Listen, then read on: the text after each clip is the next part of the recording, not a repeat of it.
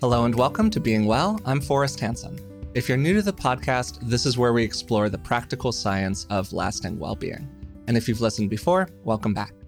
One of the hardest and most important parts of creating a great relationship is setting boundaries with other people. These boundaries benefit us, yes, of course, but they can also help us build healthier relationships. To help us learn how to do that, I'm very excited to welcome a wonderful therapist and relationship expert to the show, Nedra Glover Tawwab. Nedra's been practicing therapy for 13 years and focuses on helping people build better relationships by teaching them how to implement those healthy boundaries.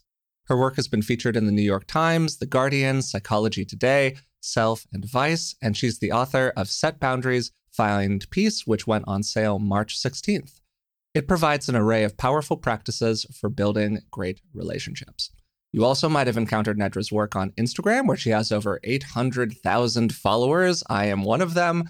And she also shares a variety of wonderful suggestions and tips focused on setting boundaries and building stronger relationships. So, Nedra, it's a pleasure to have you here today. How are you doing?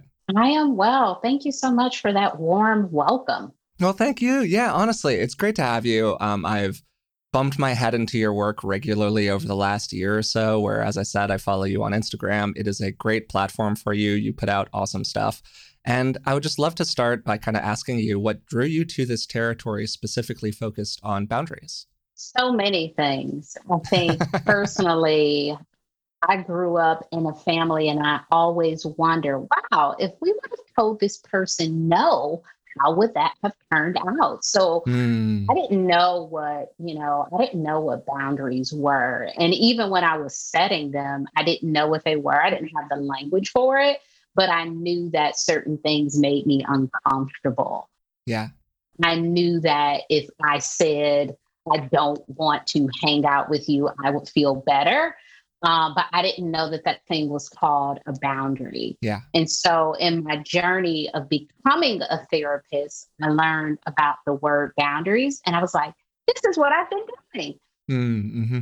I learned that a lot of the pushback that I was getting from people who wouldn't honor my boundary or who found the boundaries to be mean or something they didn't want to do because they wanted to have their way with me, that sort of stuff. I found that, whoa, this is like part of the boundary setting process. Yeah. I was never really taught that it's okay to to not have certain relationships with people, even if they're family. Sometimes things can be harmful. Mm-hmm. I wasn't taught that, you know, my space is my own and these are the things that I can do in it. And so just learning some of these things and becoming aware of the power of no was was really helpful. I will say early on, my mom was very generous with respecting my boundaries, even if she didn't understand it. I could have like these little mini boundaries of like, hey, don't come in here with your cigarette. And she'd be like, all right, okay, whatever.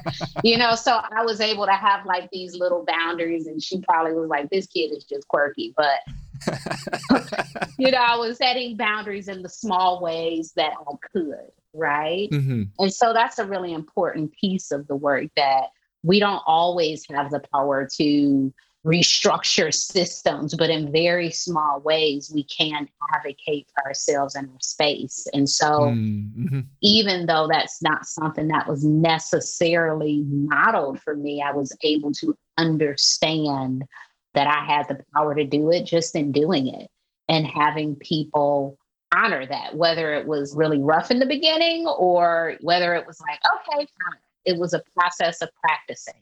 Yeah, that makes total sense. And to kind of pick up on some things that you said there, was this something that came kind of naturally to you as a kid? Did you have sort of a feel for, no, I don't like it when people are overly close to me or when I feel overly entangled with other people? Or was this something that you really had to kind of learn over time?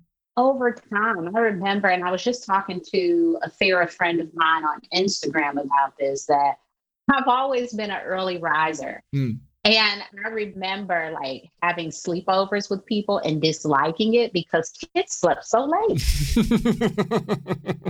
I would be up, you know, in someone's house, like, what do you do? Do you turn on the TV? Do you sit here? Where's the cereal? It was just like so awkward. And when I got a little bit older, I was like, I'm not coming over your house. like, I'm not doing sleepovers. Come yeah. to my house. It's super, it's super comfortable. Everything is the way I like it. Mm-hmm. So I started to have, you know, friends who mostly visited me. But I will say, in later middle school, I found one friend who was also an early riser, and it was just like the perfect pairing of I will come mm. to your house because we have the same sort of sleep schedule. And so that was a very early way of me figuring out, like, you know what, I don't like this. But, you know, people will say, like, oh, that's just how it is. You know, some people like just lay there until, and it's like, yeah, I just want to get up and get started at seven. I mean, it sounds like what you're really talking about there underneath it all is just meeting your needs. Like yeah. there are things that you want and things that you need, and you were being fed by certain environments and you weren't being fed by other environments. And a lot of the book really focuses on like how to create those environments that feed you instead of the ones that drain you. Does that sound about right to you? Yeah. And I think with kids, it's so important that we honor what they need and not push them beyond the boundary. Hmm. In the book, as you read, I tell a story about my daughter. We were going to the gym and they had childcare at the gym. And my daughter, she would kind of, you know, she's a happy baby. She would go to different people, that sort of thing. But there was one person in particular she did not like. Whenever this woman touched her, she would just start crying. Hmm. And the first few times it happened, they would come and get me out of my exercise class and say, Yo, she's fussing, she's fussing. And, hmm. you know, after about two or three times, I was like, You know, I think it's the lady. Like, it's some energy there that my daughter, who's, you know, six months old, she doesn't like it. It's not really my job to question it because I know how she is with other people. And so my job was then to respect the boundaries. So before going to the gym, I would call and I would say, Hey, is so and so there? Okay and I would wait until that person wasn't there anymore. And then we would go to the gym because from what I was gathering, there was just something energetically yeah. that she did not like because it totally. wasn't people in general, it was just this particular person. So really honoring the boundaries of kids is is so so important and not just saying, "Oh, I got to go work out. You have to go here." No, you don't have to go here. There are tons of times in the day that I could go that might be beneficial for for you and for me.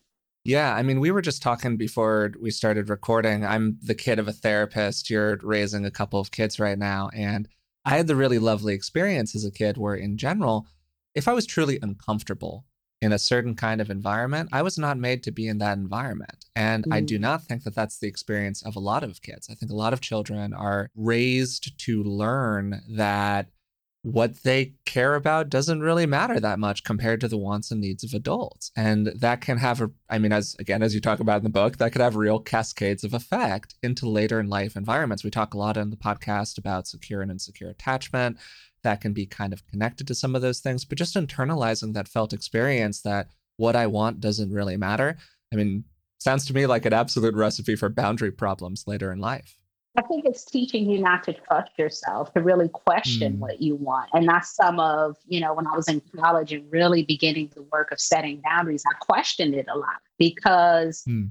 I didn't know that it was okay to say certain things to people because um, I'm like, is this mean? And I meant mean could be like, hey, you can't borrow my car. I have to go to class. Like that was like, oh my gosh, I'm a terrible person for not allowing someone to make me late for class.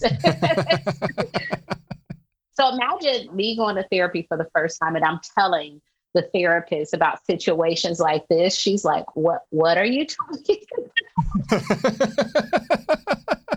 Super reasonable request. Yeah. Like, pretty rational request. Yeah, but I'm like, oh no, like it, you know, because I didn't trust myself enough to say like this is okay this is reasonable because like you said like most of us are taught like no like this other person's need is more important than yours like this person has to have to feel really comfortable and you can't rock the boat like figure out mm. a way to make it work and mm-hmm. you know sometimes things don't work and it's like you, yeah. you have to state what the boundary is yeah totally are there people who come from certain kinds of backgrounds, or maybe they have a certain kind of personality type or a certain family of origin issue, you know, whatever, that tends to lead to developing boundary issues later in life? I would say people who come from any sort of dysfunctional family background, whether that's codependency, enmeshment, abuse, whether verbal, physical, neglect, all of those sort of things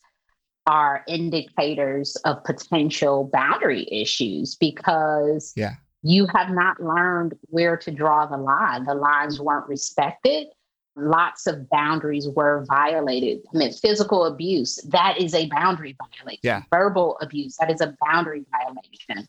Codependency, there are no boundaries. Boundaries are not acceptable in codependent relationships. Mm-hmm, mm-hmm. So if you've had any of those sort of things growing up, absolutely you are probably struggling with boundary issues, just knowing yeah. what's okay and how to say it, you know, because mm-hmm stating a boundary in those situations, there could be consequences. If you come from an abusive home and you set a boundary, that could mean that you would be physically punished for having the boundary. Yeah. Yeah, that that would absolutely be met with punishment or there would be pushback against the boundary, which is, as you said, with something that happens in codependent relationships a lot. You mentioned that word a few times. Would you mind just kind of defining it for people who might not know what that is? Yes, so codependency is intertwined relationships where there is no beginning or ending of the other person. In codependent relationships, it's often the case for people to feel like they have to help the other person, even when it's not being asked of them. So even when you aren't saying, Hey, can I help you? Because we are one and the same, we are a blended set of people. I can't think of myself without thinking of you. You can't think of yourself without thinking of me. If something happens mm. to hmm. you, basically it has happened to me. Yeah. If you make a choice that's unhealthy, we have made an unhealthy choice and we have to fix it. Mm, that's a great line. I love that line. That's really actually clarifying for me personally, the way in which that that enmeshment, that interweaving of the two personalities so that there stops being that clear moment of differentiation of like, this is where I end and this is where you begin. Mm-hmm. a lot of unhealthy relationships look like that. Mm-hmm. No emotional boundaries. Yeah, absolutely. So there are all kinds of different relationships that could be benefited by healthy boundaries. You go through a series of them in the book, talking about family relationships, romantic relationships, work, all that good stuff. But some of the ones where boundaries are kind of the hardest are in relationships where there's some intimacy. Like we want to have a level of closeness with the other person, mm-hmm. close friendships, relationships, families in particular. So for some people, they might hear the word boundary, and because of the environment they were brought up in or their own personality, they might think that it's kind of like a thick wall, that word, that sort of prevents intimacy with another person. Mm-hmm. But how can our healthier boundaries with people actually help us become more intimate? Yeah. Boundaries are not walls, they are not barriers. They are kind of an instruction manual on how you operate and how you function. Hmm. We are giving people the tools to be in a healthy relationship with us. We are learning tools from them to be in a healthy relationship with them. Hmm. Because it's not only me in a relationship having boundaries, the other person has boundaries as well. There are boundaries in the work environment, there are boundaries in these other structures. Is not just you walking around with all the boundaries and determining how everything is supposed to happen. Yeah, for sure. Yeah. So sometimes when I talk about boundaries, people are like, it's so selfish. I'm like, oh, the other person is doing it too. Yeah, totally. Like selfish. I couldn't imagine a relationship. Yeah, if you're the only person setting boundaries, yes, that's a problem. But I bet you, if you think about it, the other person has boundaries too, whether it's call me before you stop by, I don't answer my phone after nine o'clock, I'm going on vacation. Can you maybe not call or text me as much? Like those are boundaries that that other person is setting. So, of course, it's okay for you to have a few of your own. Totally.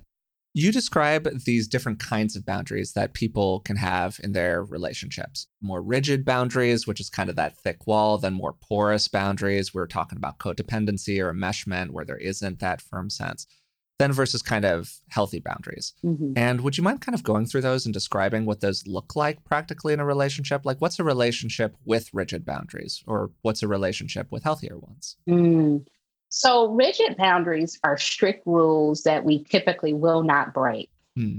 And so, let's take your relationship with a coworker.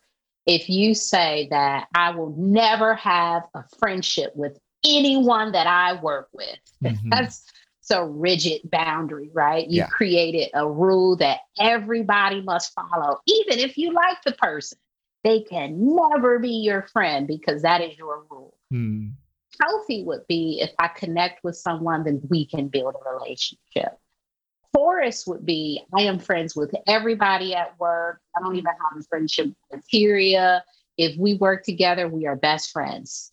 There is no criteria for a relationship. And criteria for relationships is a really important thing. And as we mature, our criteria shifts a bit. You know, mm, when mm-hmm. we're you know, kindergarten, first grade, second grade, our criteria is typically proximity, right? Yeah. So if I am in the same class with you, we are friends. As we get older, it's like, okay, we like to play basketball together, we are friends. And then it's like, you know, this person understands my feelings. Yeah. And then, you know, and it, and it evolves. And totally. so if, if we're thinking of a workplace environment, as we have evolved, our criteria has shifted. It's not going to be everybody in this workspace. Mm-hmm. There will be some people who you jail with more than others based on commonalities, personalities. That is a healthy boundary. Yeah, okay. That makes total sense. And one of the things that's come up already a couple of times is this idea of being selfish or ungrateful or impolite or somebody feeling like they're being too sensitive about a certain issue and therefore they shouldn't set a boundary because on some level they they don't deserve to. It's not appropriate. If you have somebody who walks into your office and that's kind of the family of issues that they bring to you they're like i, I can't set boundaries because that means that i'm being ungrateful to my family. How do you start to work with them to sort of unspool that well, one, I set the tone of this being a safe space, mm. and my job is to be a secret keeper as long as the secret is not harmful to anyone else or yourself. But you can speak your truth here. And sometimes the truth is, I really like this about the person, and I don't like these things. And you're not bad for feeling that. And so sometimes, particularly with our parents, we feel like we have to say all of these wonderful things to say one bad thing. So I get a lot of, I love my mom. She was amazing. Mm-hmm. She worked really hard. She always came to my events. Da, da, da, but she doesn't listen. You know, like, what, did you say 57 positive things before you said, but she doesn't listen? And then you you could have just said my mom is not a good listener. Yeah. I didn't need the beefing her up before you said this really honest thing. Mm-hmm. Because as a therapist, I know when we complain about people, we are complaining about the things we don't like, but there is something that's keeping us there. So I will assume mm-hmm. that your mom mm-hmm. makes the best macaroni. She's great at giving hugs. she came to all of your plays. I will Absolutely, assume yeah. all of those great things. Mm-hmm. But I also know that she's not a good listener. So mm. it's okay to speak about people in an honest way. And it doesn't mean that they're a bad person because people are complex. And so I'm not looking at them as one way. And perhaps we should help you figure out a way to look at them as a whole person and not mm. just as my parent. I would love to almost like walk through a healthy boundary setting process with you here. So you raised a great example. My mom doesn't listen person comes in, they say 58 great things about their mom. They say the one bad thing, but my mom doesn't listen. Mm-hmm. How would you kind of coach that person to start getting into those interactions with their mom so that they could start building healthier boundaries? Like, what do you view sort of as the bricklaying process in that wall to make that happen in a good way? So I notice a lot when we say people don't listen. What typically has happened is we've gotten into this relationship pattern of them being the speaker and us being the listener. Mm-hmm. And so now we need to shift the roles a little bit. And so immediately I would go towards sharing more and expecting that they listen instead of saying this person doesn't listen and never talking. Yeah. because sometimes yeah. we'll say they don't listen and we aren't saying anything. Mm-hmm. So take control of the conversation. Don't take it over, but take control of the conversation you want to have. So when you call them and you say, hey, start talking about the thing you want to talk about. If you know, if you say, "How are you?" they're going to go, go, go, go, go about how they are. Mm-hmm. You and you start the conversation with all of the things that you would like them to know, and you can teach people how to communicate with you. Hey, when I say this, I would like blank. Mm-hmm. So when I tell you about a really exciting opportunity, I would love it if you try to match my energy because when you come in low, it makes me a little low too. so yeah, that's a great point. Yeah, come in really high so I can stay high because I, I need I need the encouragement. I need the encouragement there. And sometimes mm. people don't know. They've been in this rhythm with you. Yeah. And we know they don't know because they're doing it sometimes in other relationships with people. You'll hear yeah, them on the phone totally. with someone else and you know, Carol calls your mom and she's like, you know, like whoa, you ever get that sort of energy? It's like, yeah, Carol demands that level of energy. Mm-hmm. like Carol is getting all the energy she can because she has taught folks like, yeah. look, we on a 10, be at a 10. No, I, I, think that that's great. And part of the reason that I really love that is, at least I, I would love to know your experience with this, but like in my experience, people fear process conversations. Like I fear process conversations, and I'm the kid of a therapist, you know. So I got to imagine that other people do too from time to time because process conversations are scary. Like it can be very anxiety provoking to have that formal interaction with somebody where it's like, hey, you're giving me this and I need you to give me that. Mm. It's healthy to do that. People should do that, but it can like arise a little bit of anxiety. So if you're somebody who really struggles with that, one way to at least start like tapping the wall of the boundary that you're describing here is affecting your own behavior. What are ways that I can like get that from the other person without needing to go that far? And then if I feel like that bit isn't met, then it can be time for the more formal process conversation. Does that kind of connect with what you're saying? Yeah, I think so. A lot of it is you shifting your behavior. Yeah. Not necessarily telling the other person how they need to shift. You need to be happier. Well, are you happier when you're sharing? Mm. Are you initiating conversations or are you allowing them to take over? So, what can you do on your end without requiring them to do more? Because sometimes us changing in the dynamic can shift the dynamic. Talking a little bit about those more anxiety provoking moments with other people, creating boundaries can lead to a level of conflict. You were talking about it before at the extreme example. If you're a child, you're in an abusive environment, you try to create a boundary. Wow, there can be some really negative consequences associated with that. Mm-hmm. In our adult mm-hmm. relationships, we've got this like paradigm of interactions with our parents that have been built over years and years and years. And it can feel really stressful to try to alter those. In a work environment, doing it with your boss, there's a power dynamic in play how do you help people either like work with that anxiety and create interactions that are more likely to lead to the positive outcomes that they're looking for? So, setting boundaries actually reduces anxiety over time. Yes, totally. So, there is some anxiety initially while setting the boundary, but it clears things up for future interactions because what I found with anxiety, I have to do a lot of assertiveness coaching sometimes to really help mm. people speak to other folks. Because with anxiety we'll worry about what was said what wasn't said how to say it better. I can't believe they did this. And we have all of these if i say this this will happen. So a lot of ruminating thoughts about the interactions with other people. And what can really resolve that is the solution of setting a boundary. Yeah, totally. If this happens next time, this is what you can say. Mm. That issue that you're constantly thinking about now has a solution. It's not a thought process that just keeps going in your head because this is the solution. And I know it's really tough to walk through that with anxiety, but I think it's super helpful long term. Mm. The thing with anxiety is teaching people that although anxiety is a really tough thing to feel, you can survive anxiety. It is 100% proven that we can survive it. And so it's just a matter of pushing through and doing it. You can feel really anxious about this thing and do it. And with boundaries, you know, I think you can do it in a variety of ways. You can say it face to face, you can text it, you can email it, whatever is the least anxiety provoking way of doing that.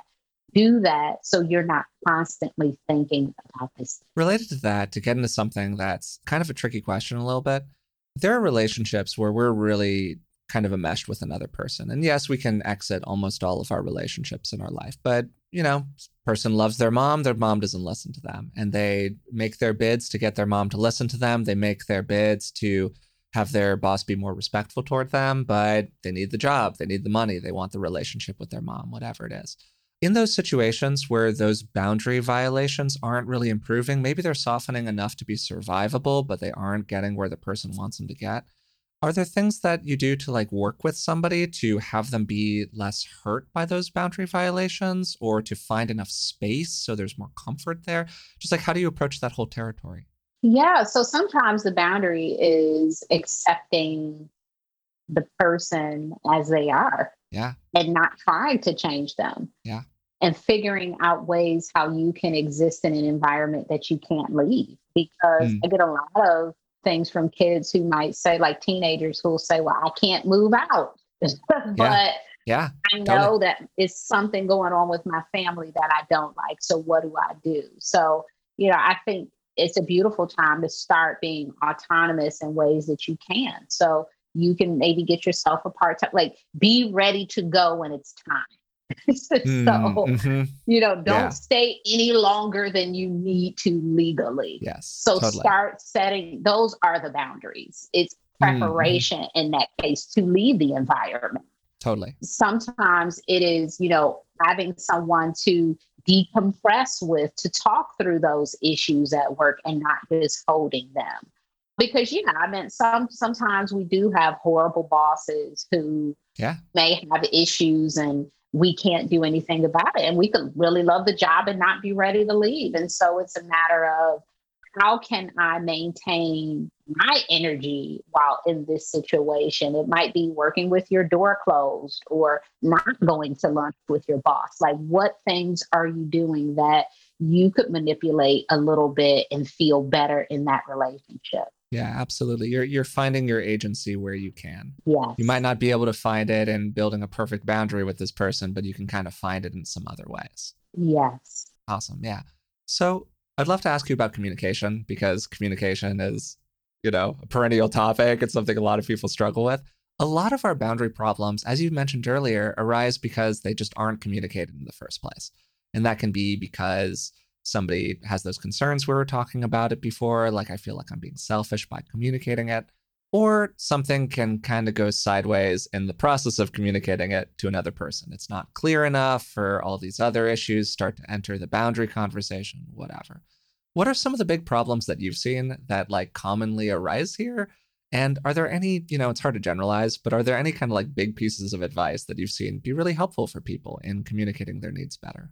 One big problem I see is we state the problem, but we don't state a boundary. Mm. So we'll say, these are all the things that are going wrong. okay, so you want this person who doesn't know how to do anything that you want to figure out how to do what you want. I don't think they have the skills. I think they think what they were doing was probably okay. So you have to clearly state to this person what you need to see instead. So if you're going to state the problem, state what you see as a solution. Mm-hmm. Instead of just saying something like, you show up at my house unannounced. What would You should call before you come because that's what your boundary is. You want them to call before mm, they come. Mm-hmm, mm-hmm. They're assuming that it's okay to just show up. So all you're doing is highlighting what's being done. You don't have a solution for them. So really stating the boundary is helpful and not just assuming that they'll figure out what the boundary is in this problem statement.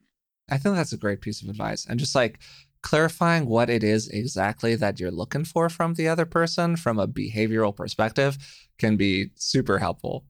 Undercurrent in all of this for me is just self worth. Mm. Like the more that somebody can build up a sense of healthy self worth and self appreciation, the easier it might get to be able to set some boundaries. Is that something that you've worked with people around? Do you think that that is like a very much an underlying issue, or is there something else there?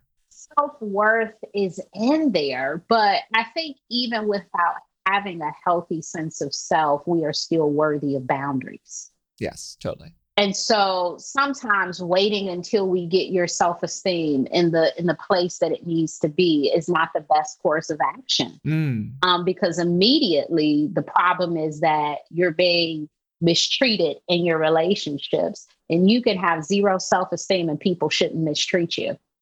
So how do we while building the self-esteem while attending to the self-worth issues how do we get you to speak what you need? Mm-hmm. It can be with a shaky voice. You don't have to be strong and, you know, a lioness in what you say. It could be a weak, I need you. You can do that. Yeah. you know, like totally. as long as it's out there, it just needs to be out there. And so, yes, I think, you know, the more worthy you feel, the more confident you feel, the easier it is. But that takes a lot of time, even when you have really healthy self esteem, it's not always easy to set a boundary because we are thinking about like, what first, what is the boundary? Like, what's really bothering me here? And then, still, how do I communicate it with the least impact to this other person? That's something we think about even with healthy self esteem. I mean, for me, I think that I found that personally, the more comfortable that I've gotten with the things that I need, the more confident I've gotten that those needs are reasonable, the easier it's become for me to state them to other people. Mm-hmm. But just like you're saying, just because I might lack confidence around some particular kind of thing doesn't mean that I'm not being hurt by the behavior of another person. Mm-hmm. Yeah. And it can be like really appropriate to want to set a line there.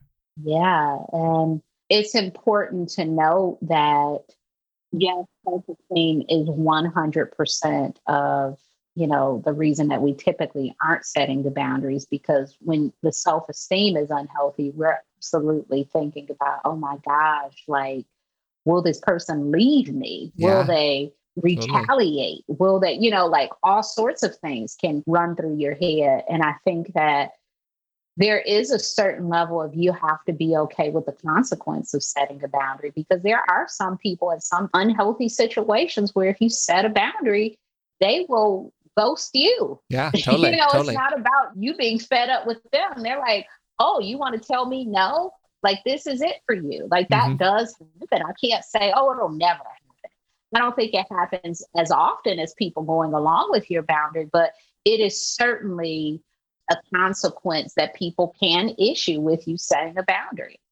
I will say that the easiest time to set boundaries is in newer relationships. Yeah, totally. When we are meeting people, when we're becoming acquainted with them, and we say, Oh, I don't like fish. Please don't put any fish on my plate. Oh, no, I prefer to split the check. You know, all of these new things totally. super easy.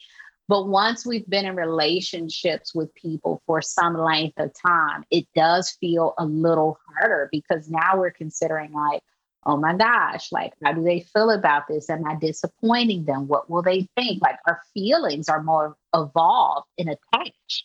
So there are a lot of things to consider. But in the newer relationships, that is the best time to you know really get it all out there and it's it tends to be a lot easier for people to do it in newer relationships. Do you help people work with the fear associated with this?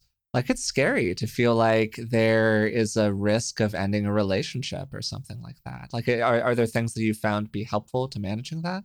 Yeah we talk a lot about guilt because guilt is one of the main emotions associated with setting a boundary. I get so many questions about how do I set a boundary without feeling guilty? And, you know, guilt can sometimes be a part of the process. Guilt can mean two things you're actually doing something wrong mm. or you believe that you're doing something wrong. yeah. And so you you have to say in this situation, I'm I actually doing something wrong? Mm. Am I harming someone here? Am I breaking a law?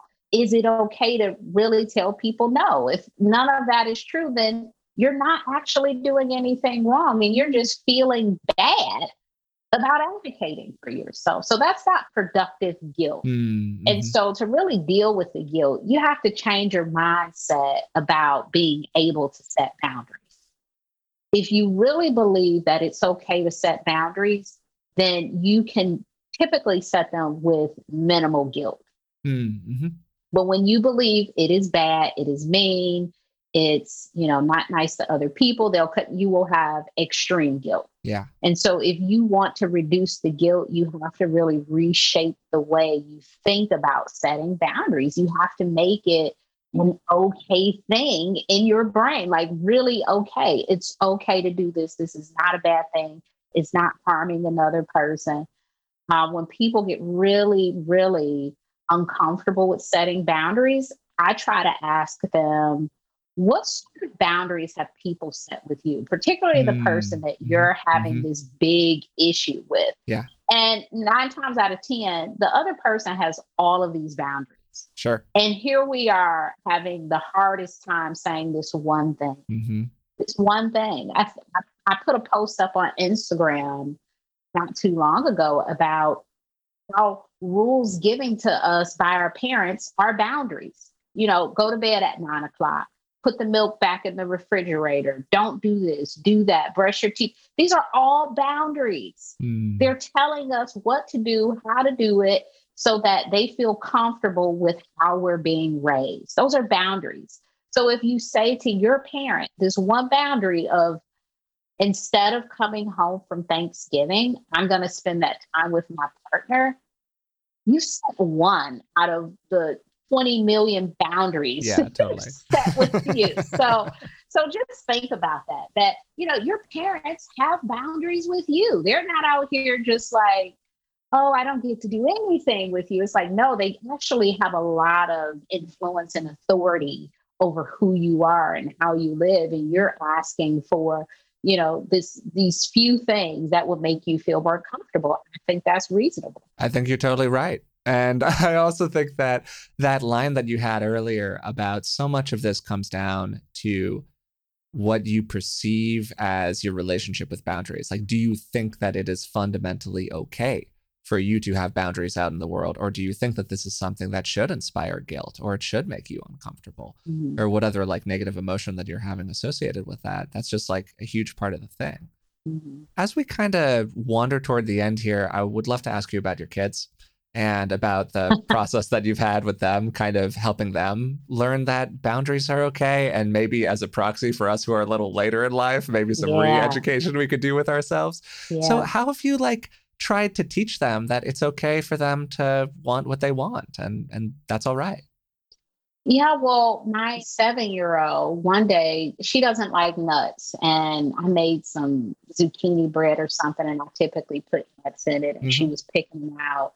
and I had a friend over, and my friend said, You know, why don't you like nuts? And she said, Do I have to have a reason? And I said, No, you don't have to have a reason for everything. Mm-hmm. And so that was my way of not forcing her to come up with something because I feel like sometimes it's just a no, mm-hmm. right? Mm-hmm. And so do we have to explain why we're telling people no every single time? Because sometimes we don't know. Maybe we just really don't want to do it and I don't have a super clear reason. So just teaching them in very small ways that it's okay, you know, whether it's, you know, I'm full, I'm finished eating you know your body better than I do. I mean, when you were a baby, I could kind of push your stomach if it was hard. That was the indicator. But now that that little thing doesn't work anymore. And so you are the person who tells me that you are full. And so if you say that, I have to believe it. I'm not gonna, you know, push you to eat beyond what you feel like you can. Now, if you get up two seconds later and say, "Hey, can I have some cookies?" I'm like, "Okay, you got me." Um, I don't think you're really full. I think you wanted a treat. Yeah, totally. But just really allowing them to have some autonomy. So, you know, if they're doing activities sometimes and they're like, I don't like so and so, cool.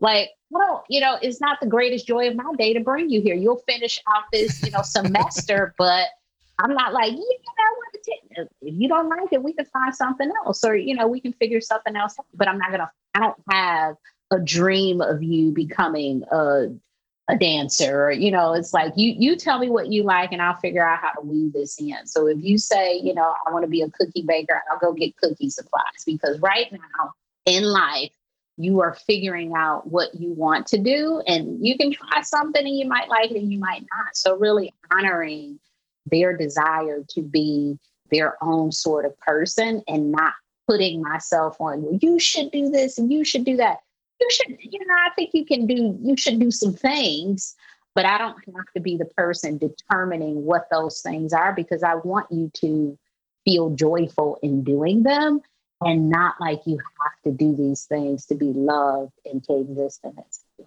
Mm, yeah, no, I think that's really great advice for anyone who has a kid, but also, frankly, for any of us who have a kid inside of us, and that's all of us, um, who might want to like reshape that relationship with just saying, it's okay for you to not have a clear reason why this is your preference, but you might know that it's your preference. There are mm-hmm. behaviors that other people have that make you feel uncomfortable. Mm-hmm. And sure, you might not be able to logic your way through them, but that's how you feel. Mm-hmm. And so it's really good to respect those too.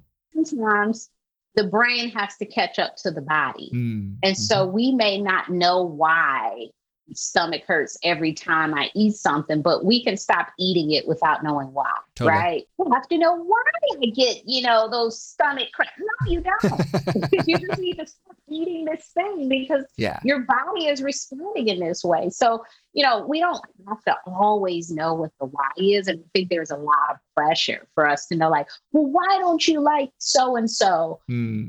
Yeah, I don't know. And maybe I'll figure that out in 10 years. There are a lot of things now as an adult. I can I can say, well, this is why I didn't like that. And this is why I didn't like that but I didn't understand it as a kid necessarily, but I knew I didn't like it. Mm-hmm. Yeah, no, totally. So there are a lot of reasons that people might struggle to set healthy boundaries themselves, and that's what we've mostly focused on during this conversation. But we also need to respect the boundaries of other people, which you've raised a lot of times as we've been going on. And for some people, if they feel like their friend or their partner or their parent, whatever, is starting to set more of a boundary with them, it can feel kind of threatening to the relationship. It can trigger their own anxiety. They might fear that their partner is withdrawing from them. Is that something that you've seen in your office, people being concerned about boundaries that other people were setting? And how did you help them kind of come to terms with that process? Yeah. So, what I've seen is people say, so and so is asking me to blank. How do I respect the boundary? And I'm like, listen to it. like, that, that is how you respect. Yeah. You don't have to like a boundary to respect it. If someone mm. says to you, Hey, I'm only having 15 people at my birthday party because of COVID, you don't have to like that, but you're the 16th person. Yeah. You know, send, send them a gift as you would, if you would, you know, and continue in the relationship. It's not something you have to love, but you have to really honor that this person isn't comfortable moving beyond this thing. And it really has nothing to do with you. It's mm-hmm. really about them feeling okay and safe. And I'm sure when considering what people they wanted to invite it, it was very hard. So don't think that when people set boundaries, that is super easy. Just like we're talking about, how do you do it without the gift? They feel all of that. Mm, they thought mm-hmm, about it. They mm-hmm. really like this has been really hard work. So how do we honor that they're doing this really big thing for themselves, even if it impacts us, even if we're not in love with the idea of what their boundary is? Really related to that, and related to some of the other things that we've been talking about throughout the conversation one of the parts in your book that I really appreciated the most was this short section, but great section on just accepting and letting go and coming to terms with what other people need, coming to terms with what I need. Are there ways in which you've had to do that in your own life? And how have you gone through that process of like coming mm. to more of a hmm. place of acceptance? Yeah. So acceptance is a journey because I think about like trying to like all of the situations that I tried to change that I had to really realize like, oh wow, like I can't do anything here, particularly with other people. Yeah. You know, when you're in a situation with a person and your willingness to be in the relationship is hinged on them changing, And you're like, if they just did this and they just did that, if they just did this, and you have like this laundry list of things, you know, I have had to come to in some relationships to say, yeah, I don't think I like this relationship. Yeah. Yeah, totally. That's a really tough realization because, mm. you know, I've been in a relationship with, you know, some folks, you know, 10, 20, 30 years, depending on, you know, what the relationship is. And this is who they've always been. And so yeah. I determined a while ago that I'm not going to be shocked by people being themselves. I'm just mm. not going to do it anymore. So when you do something that is so you, it's like, okay, well, hey, you know, so they came to my house and they did blah, blah, blah. Like that's what they do. And so if I don't want them to do this thing, I have to make a conscious choice of removing them because you take yourself wherever you go. And it is not the best use of my energy to hope that you would be anything different than what you are. And sometimes that means having to leave a relationship. Yeah. It means having to really cut back on a relationship or having some really strict boundaries in place, but we can't change people. And so it's really hard to think that we can. And so we'll stay in these relationships, even if they're unhealthy, trying to get people to be something different than what they've proven mm. time and time again, what their capacity is, what their willingness is. And, you know, it's a different day, but they are the same person. There is nothing that has happened that will change them. And so leaving is a really tough piece, but sometimes it is the boundary that you need to to really feel better in those relationships. I forget who the quote is from, so apologies. It's not going to have attribution, but it's just the classic like when somebody shows you who they are, believe them. Mm-hmm. You know, it's a great line that I think just summarizes a lot of this territory because I think that that point you're making is a really great one. We often have repeated experiences with somebody that are just not pleasant experiences. Mm-hmm. And we might feel like we need to draw these 20 different boundaries with them that they're kind of wishy-washy on respecting or maybe they're just not like a really healthy person for you to have in your life there and we go that can be really tough yeah but maybe that's it yeah when i was in college i was talking to a friend about a relationship and she was like look you've reached the end of your boundaries mm. like there mm-hmm. are no yeah. more boundaries you set like you've done all of the boundaries yep. like I can't think of any other thing you could place in this relationship. Like you just need to decide on the relationship because it's not a matter of boundaries anymore. You've put them out there. It sounds like you've done a great job. I've seen you in the situations with people. like you really you're working so hard for this boundary, and the other person isn't. mm-hmm, mm-hmm you know, what do you do? Yeah, totally. You, you stay frustrated or you do the, you know, the really hard thing of, you know, maybe leaving the relationship. Totally. We've talked a lot about external boundaries during this. And again, another thing that you really focus on in the book for a chapter is internal boundaries, boundaries that you set with yourself.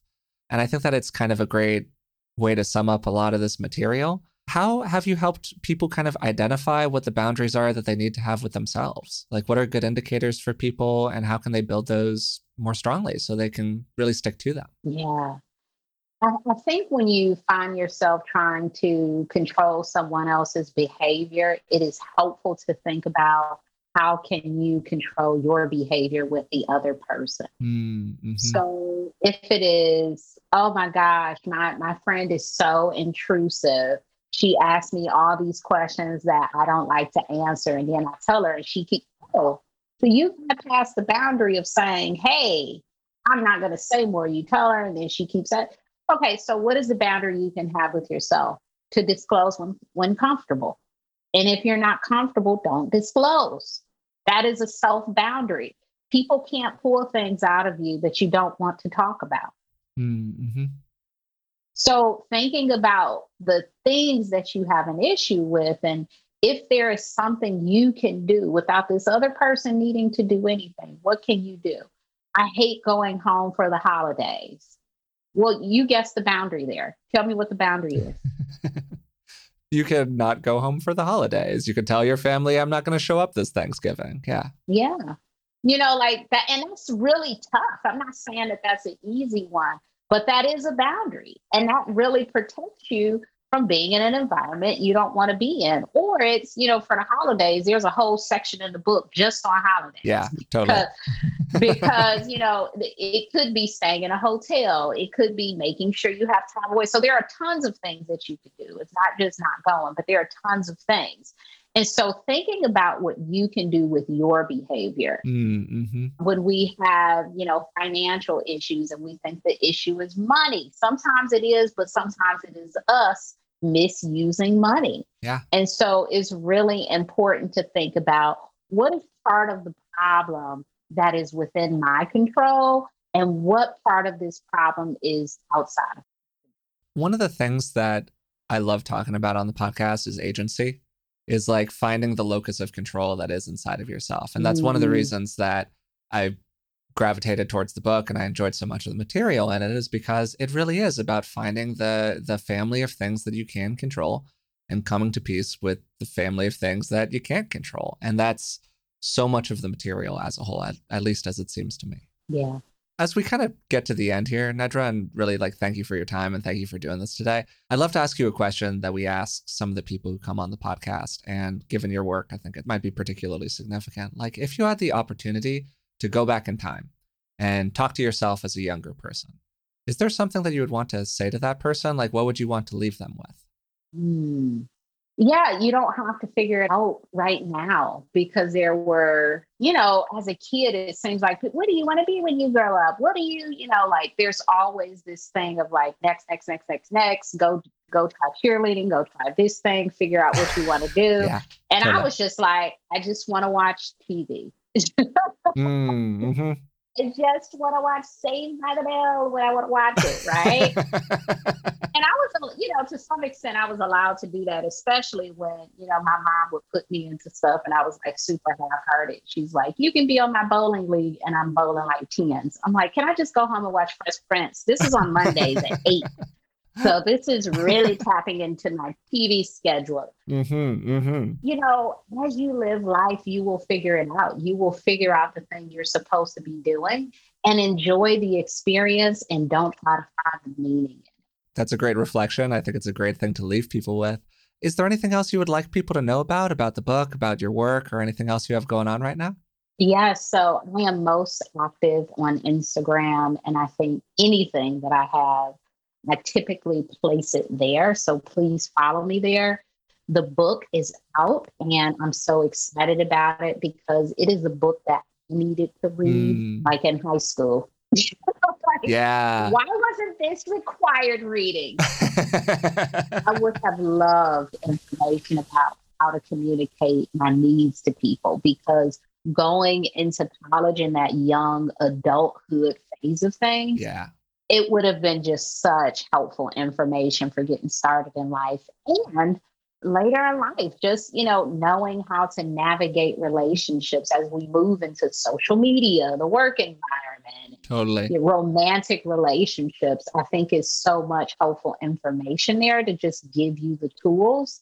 And one of the things i love most about the book is that i included a lot of scripts yes. because yep. i realized that people are like, what do I say? And so I gave so many examples of what to say and what to do. Yeah. Because we're not going to all go to therapy. I think therapy is a wonderful thing, but everybody's not going to go to therapy. If you do, great, awesome. But if you do not, I think the, the book is a really good resource for getting started with boundaries. Totally. Absolutely. Yeah. No, I it's funny that you say that because it was so germane to me as a 33 year old that I didn't really view it through that lens. But it is a great book for like a 16 or 17 year old. Just having that early exposure to this being really okay, particularly at a time in your life when there's just so much going on. So many decisions to be made. Oh yeah, my gosh. Totally. It's okay to go to the college that you want to. It's okay. You know, mm, that mm-hmm, really mm-hmm. early decision making that we had to do and just like being concerned about what other people thought yeah, it's it's just so important to have that at any age. But if we could have this, you know, early, yeah. oh my gosh, gosh. Yeah. Oh my gosh. We'd save ourselves years in college. You know, all of the people who go to college, like, I want to be a nurse. Actually, I just want to be an artist, but I only said I wanted to be a nurse because they told me that. They told me to say it. yeah, that's super real right there. that might have that might have changed my own outcomes in life a little bit. So I, I definitely feel that one. but uh, Nedra, thank you so much for doing this today. This was just totally awesome to talk with you, and thanks for taking the time. You're welcome. Thank you. So today I had the pleasure of speaking with Nedra Glover Tawwab. She is a wonderful therapist and recently wrote the book Set Boundaries, Find Peace. During the conversation, we explored the importance of boundaries and how they can really resolve so many other issues in our lives. We started by talking about Nedra's personal relationship with boundaries and how she worked to build them throughout her life. Even as a kid, she had a strong understanding that there were things that she wanted and didn't really want from other people. There were situations where she felt more and less comfortable. And at least in my reading of it, she seemed pretty confident from an early age, expressing the things that she wanted and needed from others. It wasn't always perfect, it didn't always go well, but it went well enough, and it gave her a strong foundation from which to engage this work as a therapist with other people. We then talked for a while about the signs that someone might have a boundaries problem and the kinds of people who are maybe a bit more prone to struggle with their boundaries.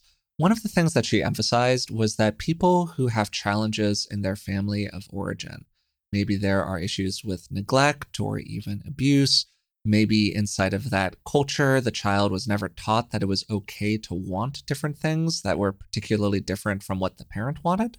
And perhaps most of all, people who experienced emotional neglect tend generally to have issues developing more healthy forms of attachment. And healthy attachment structures are one of the things that really helps us build strong boundaries. Nedra described different types of boundaries more rigid boundaries, where the boundaries can feel like a firm wall between you and someone else, then more porous boundaries, where maybe there's a sense of enmeshment or even codependency inside of the relationship. And then healthy boundaries, boundaries where, sure, there's a certain level of flexibility sometimes, but they are clearly stated, your preferences are well known, and you're able to uphold those with other people. One of the big summary lines from Nedra's book that really resonated with me is relationships without boundaries are dysfunctional, unreasonable, and hard to manage. In this way, boundaries can actually really support us in developing more intimate relationships with other people. We talk a lot on the podcast about this dance between autonomy and intimacy. The more strongly grounded we become inside of ourselves, the easier it is for us to be intimate with others. And I think that that sentiment is just really beautifully reflected in Nedra's work. A theme that came up throughout the conversation was this idea that setting boundaries can make people feel like they're being selfish or impolite, ungrateful to their parents, maybe they feel like they're being too sensitive, or whatever else. These are very, very, very common experiences.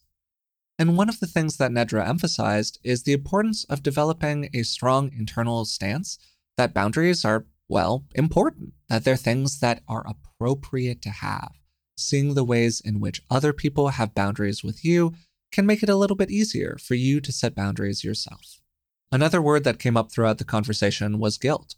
It's really natural for setting boundaries to inspire some feelings of guilt inside of a person. And one of the ways that we can assuage those feelings of guilt is really being clear about how we're being committed to our own self worth and self evaluation by setting those boundaries. You are an important person too. The relationship is important, your parents are important, your friends are important, your job is important, but you're important too. And so you get to ask for the things that are important to you, just as other people get to ask for the things that are important to them. We then talked for a while about anxiety and managing the anxiety that can come from anticipating conflict with somebody else or being in conflict with somebody else, because sometimes the initial setting of a boundary can lead to some degree of friction inside of a relationship. One of the things that Nedra really emphasized that I totally agree with is that long term, healthy boundaries create less conflict, which means that they create less anxiety over time. But yeah, in the run up to them, man, there can absolutely be some anxiety associated with the whole experience. Finally, we talked a little bit about kids and about supporting kids in setting their own healthy boundaries. And as we've often talked about on the podcast, there are lessons that we can teach children that can be wonderful proxies for the lessons that we need to learn ourselves as adults. And one of the things that Nedra said that will really stick with me is this idea that you don't need to know why it's important to you.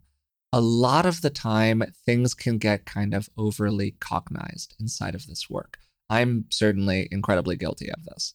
But sometimes the body knows something and the brain takes a little while to catch up to it. You don't need to know why almonds make you feel ill for you to stop eating almonds. And in much the same way, you don't need to know why you get a little irritated when your mom kind of cuts you off in conversation for the second or third time for you to say, hey, I don't want this to happen anymore. So, again, Nedra's book is Set Boundaries, Find Peace. It is on sale now. I'll include a link to it in the description of today's podcast. And I'll also link to Nedra's Instagram. It's a wonderful platform. So many people follow her there, and she gives fantastic advice. Also, as a reminder, I have a new YouTube channel. It's youtube.com slash Forrest and I'll include a link to my most recent video as well. If you've been enjoying the podcast, we'd really appreciate it if you would take a moment to leave a comment, maybe a positive review, and subscribe to us through the platform of your choice. It really does help us out. Also, hey, tell a friend about it. It's one of the best ways for us to reach new people. If you'd like to support the podcast in other ways, you can join us on Patreon. It's patreon.com slash beingwellpodcast. So I think I just moved through all of the different plugs there. Again, thanks so much for listening to the show. I really appreciate it. Really, one of the most gratifying parts of this job is receiving emails from people and positive commentary about the difference that the show has made in their life. And it's just wonderful to know that we're reaching different people with this work. So thank you. This wouldn't be happening without your support. So until next time, have a great week.